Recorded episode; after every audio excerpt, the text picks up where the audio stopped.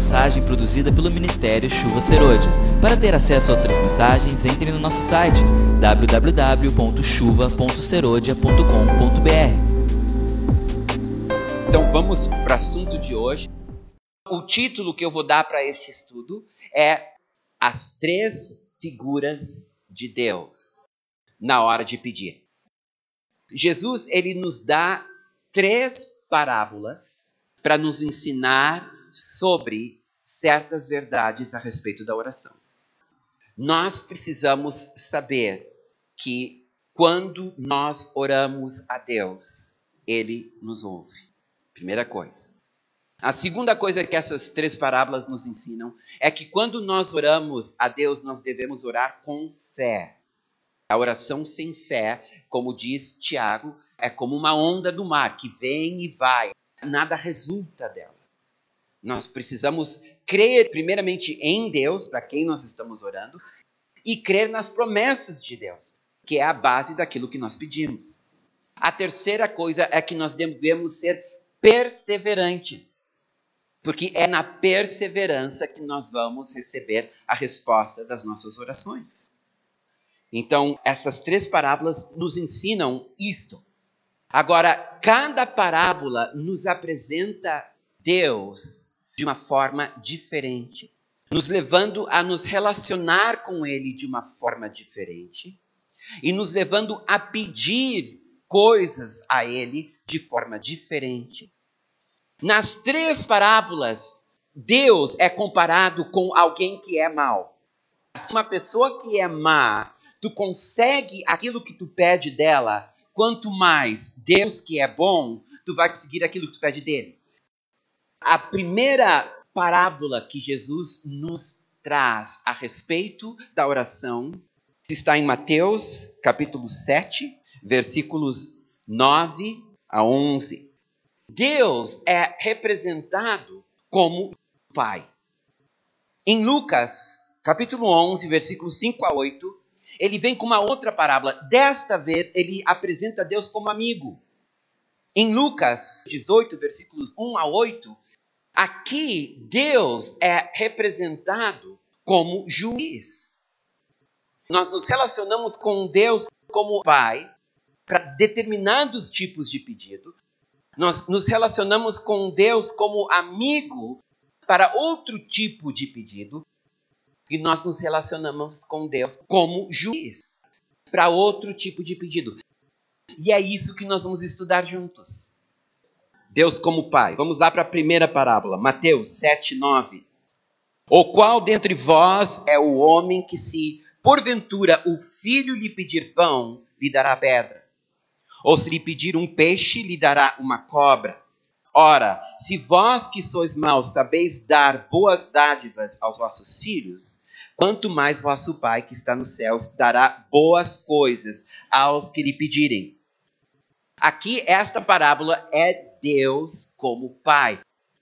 É um relacionamento muito íntimo, é um relacionamento muito pessoal e é um relacionamento voltado para as nossas necessidades como filhos. Quando um filho procura o pai para alguma coisa, principalmente quando é jovem, normalmente é para pedir alguma coisa. Mas às vezes, até depois de velho, às vezes precisa de um conselho, precisa de uma ajuda, mas Sempre o filho procura o pai para uma necessidade pessoal. E enquanto nós não tivermos esta revelação de que Deus, quando nós temos uma necessidade pessoal, ele troca de chapéus, ele coloca o chapéu de pai. Porque o pai se importa com o filho. O pai se importa com a necessidade do filho. Eu lembro eu gurizão lá nos Estados Unidos pensando, eu não tenho preocupações na vida. Porque se eu preciso de roupa, o meu pai me dá. Se eu preciso de comida, o meu pai me dá. Se eu preciso de proteção, o meu pai me dá. Realmente é bom ser jovem, eu pensei. Eu não tenho preocupação, porque tudo que eu preciso está na casa do meu pai a primeira parábola que o Senhor Jesus traz a respeito da oração Ele apresenta Deus como Pai para atender às nossas necessidades pessoais como filhos. Muitas vezes nós não temos prazer em orar porque nós olhamos para Deus como um ser distante que não se importa conosco, ou um Deus distante, irado, que está mais preocupado em nós estarmos obedecendo seus mandamentos do que nós estarmos seguindo em intimidade com ele. E o diabo ele tem utilizado isso. Aliás, um fenômeno que tem acontecido na geração de vocês, a geração jovem, é a falta de paternidade. O diabo tem matado os pais. O diabo tem roubado os pais. O diabo tem afastado os pais. Exatamente para que vocês, jovens, ao pensarem em pai, a noção, o conceito no subconsciente de vocês de pai é uma pessoa ausente. É uma pessoa que faltou. Ou porque morreu, ou porque se divorciou e saiu de casa. Daí eu penso, bem, este jovem, o dia que eu disser para ele, Deus é teu pai, qual é o conceito que ele tem de pai? Eu não sei quantos aqui cresceram com um pai. Se tu cresceu sem pai, ou cresceu com um pai mau, ou um pai ausente, ou um pai abusivo, a verdade é que quando eu digo Deus é pai, vocês não têm parâmetros, vocês não têm um referencial para entender o que isso significa. Se teu pai foi um pai duro, um pai militarista, um, um pai agressivo, então para ti, quando tu ora para Deus, tu ora para Ele com medo do castigo que virá se tu não andar de forma correta. Se tu teve um pai ausente, preocupado mais em trabalhar e te deixar na creche, tu ora para Deus e vai dizer: Bem, quem diz que Ele vai ouvir minha oração? Quem diz que Ele vai me atender? Ou se tu cresceu sem pai, a tua única referência é a tua mãe. Então, o Espírito Santo nos foi dado exatamente para nos revelar o que significa paternidade.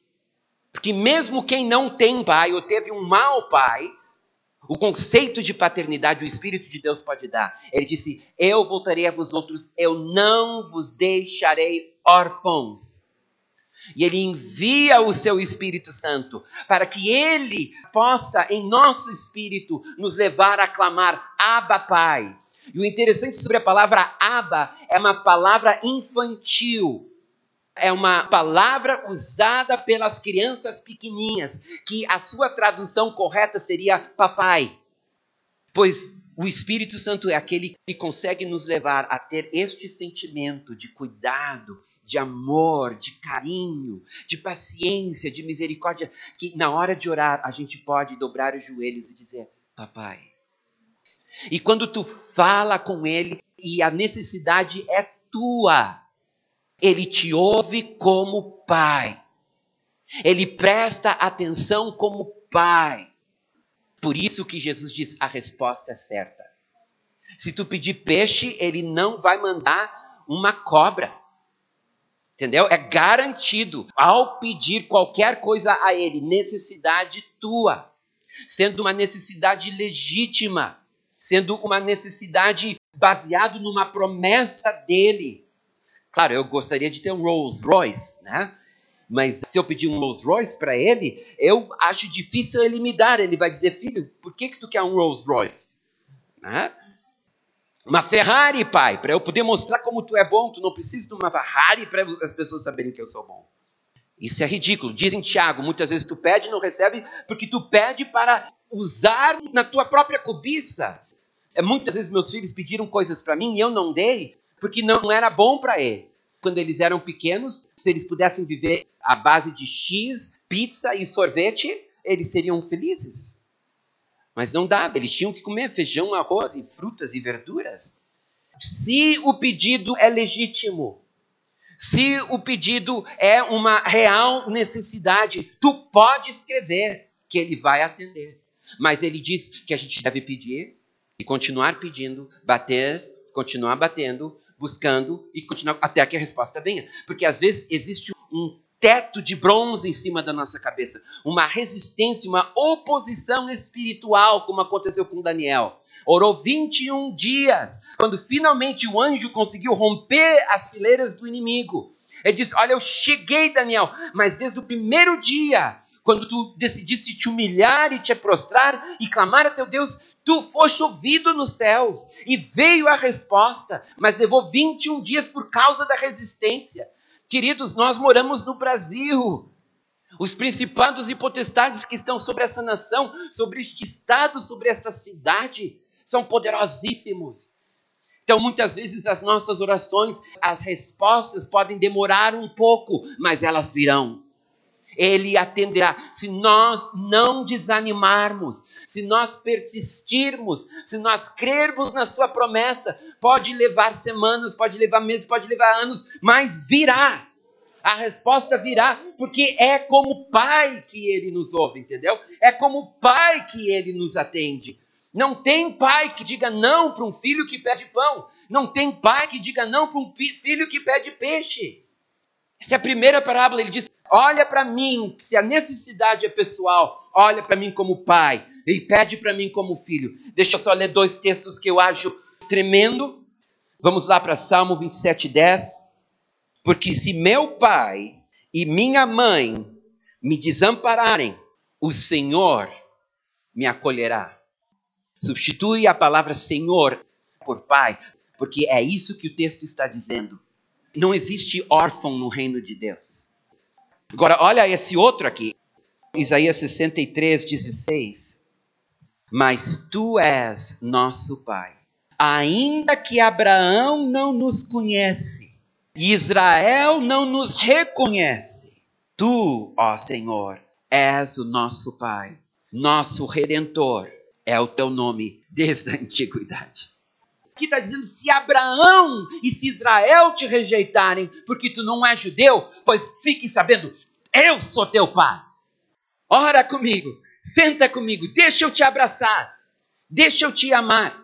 Através do meu espírito, deixa eu me revelar para ti. Como pai, uma oração que nós devemos sempre fazer: Espírito Santo, revela Deus como pai para mim. Porque as minhas necessidades pessoais só vão ser atendidas quando eu entender que Ele é meu Pai e Ele quer me atender. Senão o diabo vai me convencer que ele não quer, que ele não se importa, que suas promessas foram esquecidas, que eu não sou tão importante assim, que eu sou mal demais, eu errei demais. Não. Filho pródigo, eu sou teu pai. E o diabo é um mentiroso. Ele é o pai da mentira.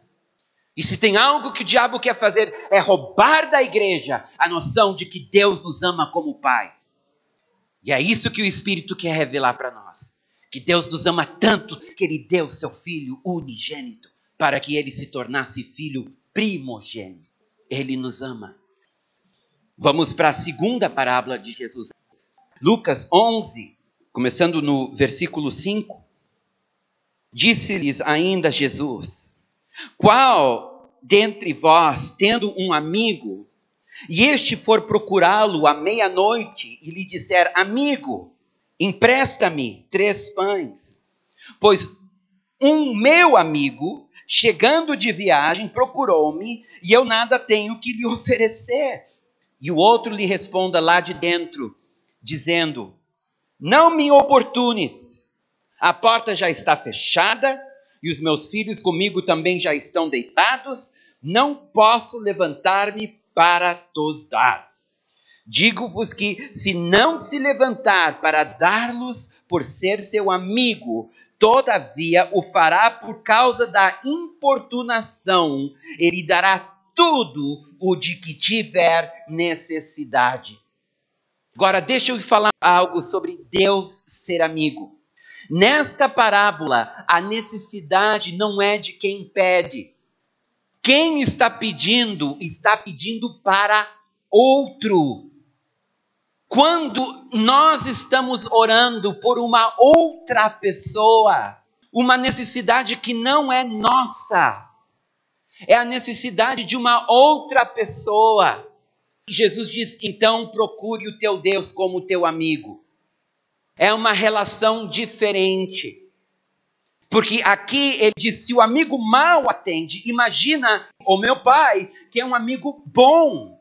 A relação de amizade é uma relação baseada no segundo mandamento: amarás o teu próximo como a ti mesmo. Quando nós vamos orar por alguém, nós devemos chegar para Deus e dizer: Deus, eu estou aqui agora como teu amigo. Porque a relação de amizade é uma relação diferente, é uma relação de igualdade onde tu pode negociar, onde segredos são trocados. Tem coisas que o pai não revela para o filho. Tinha coisas que eu e a Leide não podíamos falar para os guris. Eles não iam entender. Agora, entre amigos, quando existe uma real amizade, o amigo, o que, que ele faz? Ele senta e ele conta. Ele senta e ele fala. Olha o que a Bíblia diz a respeito de Abraão. Isaías 41, 8. Mas tu, ó Israel, servo meu, tu, Jacó, a quem elegi, descendente de Abraão, meu amigo. Olha a relação de Abraão com Deus. Abraão chega para Deus e diz: Deus, tu realmente vai destruir as cidades de Sodoma e Gomorra? Tu não vai castigar o justo como o ímpio? Certamente que não. Se tiver 50 justos, tu não pouparia as duas cidades por 50 justos? O que que Abraão está fazendo? Ele não está orando por si. Ele está orando por outros. Provavelmente ele estava pensando em Ló, seu sobrinho. E Deus disse: Por 50 eu não vou destruir as cidades. E por 45? Por 45 também não. E por 40? Por 40 também não. E 30? 30 também não. E 20? Também não. E se tiver 10? Isso não é comportamento de um servo com seu Deus. Isso não é um comportamento de um filho com seu pai. Isso é comportamento entre dois amigos. E mais adiante, quando ele está tirando Ló e sua família da cidade de Sodoma, a Bíblia diz que Deus se lembrou de Abraão. Deixa eu falar sobre um outro amigo. Vamos falar sobre Moisés. Êxodo, capítulo 33, versículo 11. Falava o Senhor a Moisés face a face, como qualquer fala a seu amigo. Moisés na tenda que ele levantou fora do arraial. O que, que ele faz lá? Ele ora por si? Não. Ele diz: Senhor, perdoa o teu povo. Senão, risca-me do teu livro. Não, não, vou destruir essa gentalha toda e eu vou levantar de ti uma nação. E Moisés diz: Não faz isso.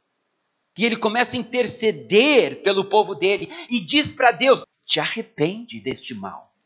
Tu não vai dizer para teu pai: Pai, te arrepende.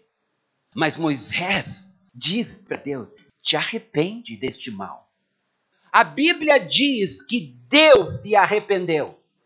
Em outro lugar diz: Deus não é homem para que se arrependa. Mas aqui está Deus se arrependendo porque o seu amigo, intercedendo pelo povo de Israel, diz: ou tu aceita eles de volta, ou então tu me risca. E Deus diz: Eu vou ter misericórdia de quem eu quero ter misericórdia, mas eu me arrependo. Entendeu? Isso é amizade, isso é sentar no seu conselho. Agora, as crianças não podem sentar no conselho de Deus. Sabe por quê? Porque as crianças só se preocupam com suas necessidades. A criança no devocional é: pai, eu preciso disso, pai, eu preciso daquilo, pai, eu preciso daquilo outro. O filho, ele só se preocupa com suas necessidades. E não tem problema, ele é filho, Deus sempre vai ouvir. Mas ele precisa de intercessores que estão maduros o suficientes para olhar além do seu umbigo e começar a orar pelo irmão, pelo amigo, pelo cunhado, pela esposa, pelo marido, pelo filho, pelo parente, pelo vizinho, o empregado, pelo empregador. Ele precisa de alguém que se coloque na brecha e diga: senta aqui comigo, que nós precisamos conversar sobre Fulano. E Deus senta como amigo. Vocês estão orando uns pelos outros? Eu quero perguntar uma coisa para vocês. Quantos de vocês estão orando, vocês jovens, pela lista de jovens? Se tu não tem condições de orar pela lista de jovens que nós temos ali, tu ainda não é amigo, tu é filho. Agora, existe uma promoção de filho para amigo. Sabia que hoje os meus filhos são meus amigos? Teve uma época que eu usava vara, porque eles só eram filhos. Hoje eu sento com eles e busco conselho. Meus filhos se tornaram meus amigos, sabe por quê? Porque eles cresceram, se tornaram homens. E teve vezes que eu já fui corrigido por eles, tu acredita isso? Pai, com todo respeito, mas tu está errado. Não é por aí. E o pior de tudo é que eles estavam certos. Eu tive que me arrepender. Porque eles são homens, se tornaram meus amigos. E Deus está procurando filhos que possam ser seus amigos. Filhos que irão se preocupar com o que ele se preocupa. Filhos que irão se preocupar com seus irmãos. Olha este outro texto aqui, João 3, 29. Agora veja bem, é João Batista falando, dizendo: Eu sou amigo do noivo que tem a noiva. Tu sabe o que significa ser amigo do noivo? Significa que ele te coloca como responsável da noiva. Apesar de eu ser parte da noiva, eu tenho uma responsabilidade com a noiva, porque eu sou amigo dele. Em outro lugar, Jesus disse para os discípulos: Eu não mais os chamo de servos, mas eu os chamo de amigos, porque o servo não sabe o que acontece na casa do seu senhor, mas eu compartilho com vocês o que acontece na casa do meu pai. Então ele senta comigo, ele conta o que está acontecendo no meio da sua igreja, ele mostra para mim o que está acontecendo no meio dos seus filhos. E ele diz: Eu preciso que alguém se coloque na brecha, eu preciso que alguém ore por Fulano, eu preciso que alguém ore por Ciclano, eu preciso que alguém ore por Fulana. Nós temos um grupo da igreja no WhatsApp. Ali está todo mundo. Agora falando para a igreja como um todo. Quantas vezes vocês pegam essa lista para orar pelos teus irmãos? Ele precisa de amigos para ajudá-lo com a noiva. É um amigo que está atendendo um outro amigo, então procura o maior de todos os amigos que tem todo o pão. E o Senhor está precisando de amigos, pessoas maduras, pessoas como Abraão, pessoas como Moisés. Sabe, uma igreja que está orando uns pelos outros. Quanto tempo tu passa em oração por ti e quanto tempo que tu passa em oração pelos outros. Eu estou falando de pessoas, nomes.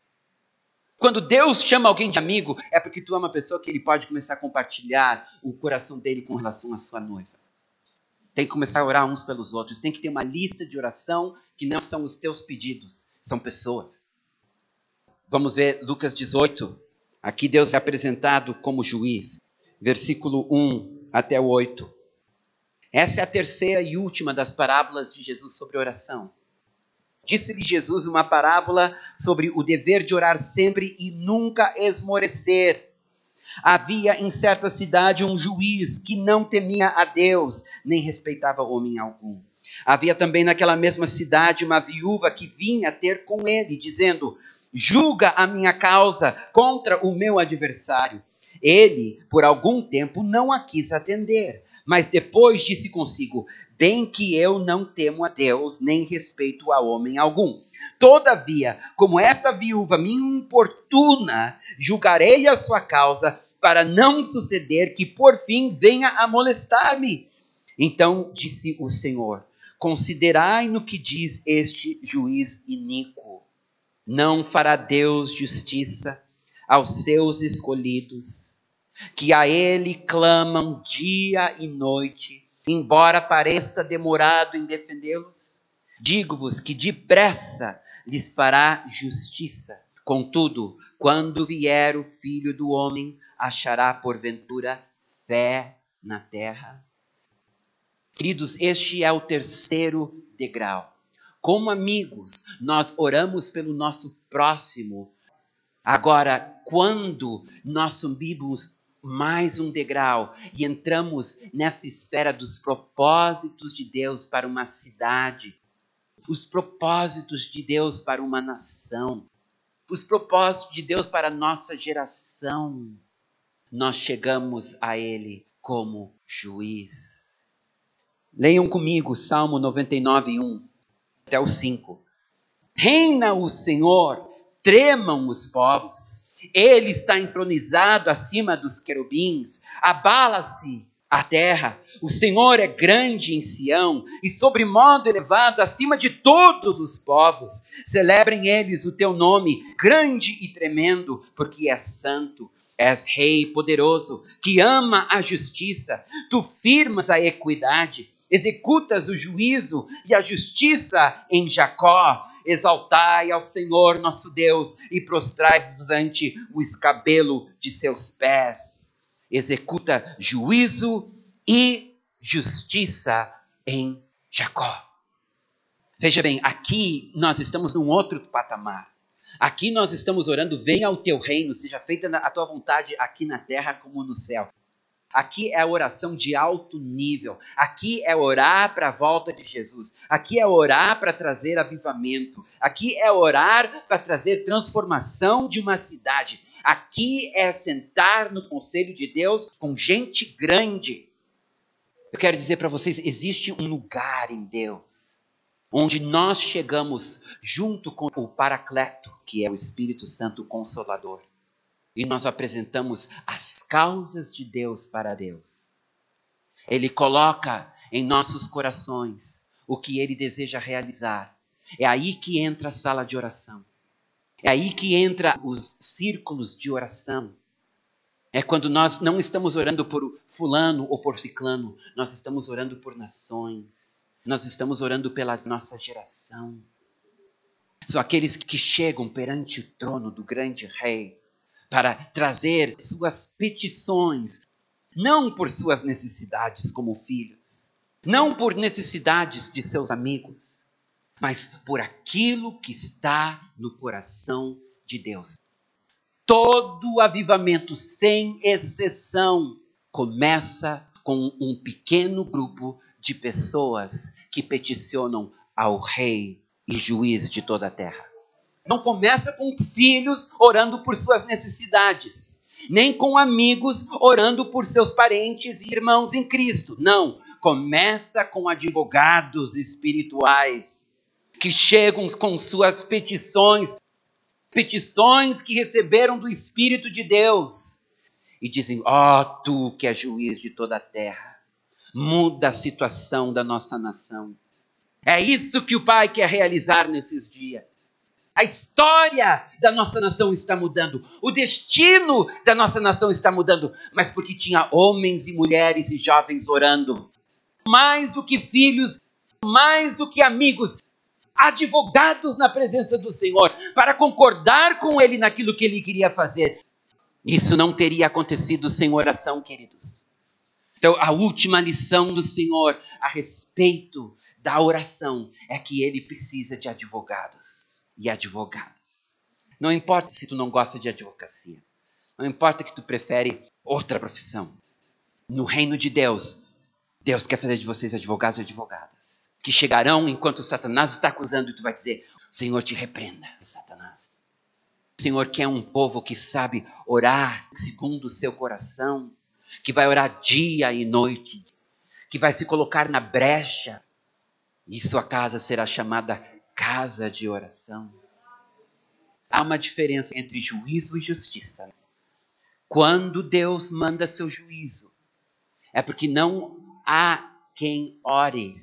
E a iniquidade atinge tamanha força de destruição que Deus é obrigado a intervir para que a população não seja destruída pela iniquidade. E só que quando Deus vem, o juízo de Deus não discrimina, vem como espada. E diz as Escrituras que quando o juízo de Deus vem como espada, não discrimina entre justo e injusto. Então nós temos calamidades, guerras, onde todos sofrem as consequências. Mas a justiça de Deus, ela não vem como uma espada, ela vem como um bisturi. E a justiça de Deus, ela corta ela corta apenas o mal, ela tira apenas o câncer e deixa os órgãos sobreviverem. Tira a feitiçaria, tira a idolatria, tira a prostituição, tira a violência, tira a criminalidade, mas mantém a sociedade intacta. Mas para que haja justiça, tem que haver pessoas que vão orar e clamar ao juiz. Isso a justiça então virá depressa. Vamos ficar de pé. Uma mensagem produzida pelo Ministério Chuva Serôdia. Para ter acesso a outras mensagens, entre no nosso site www.chuva.serodia.com.br.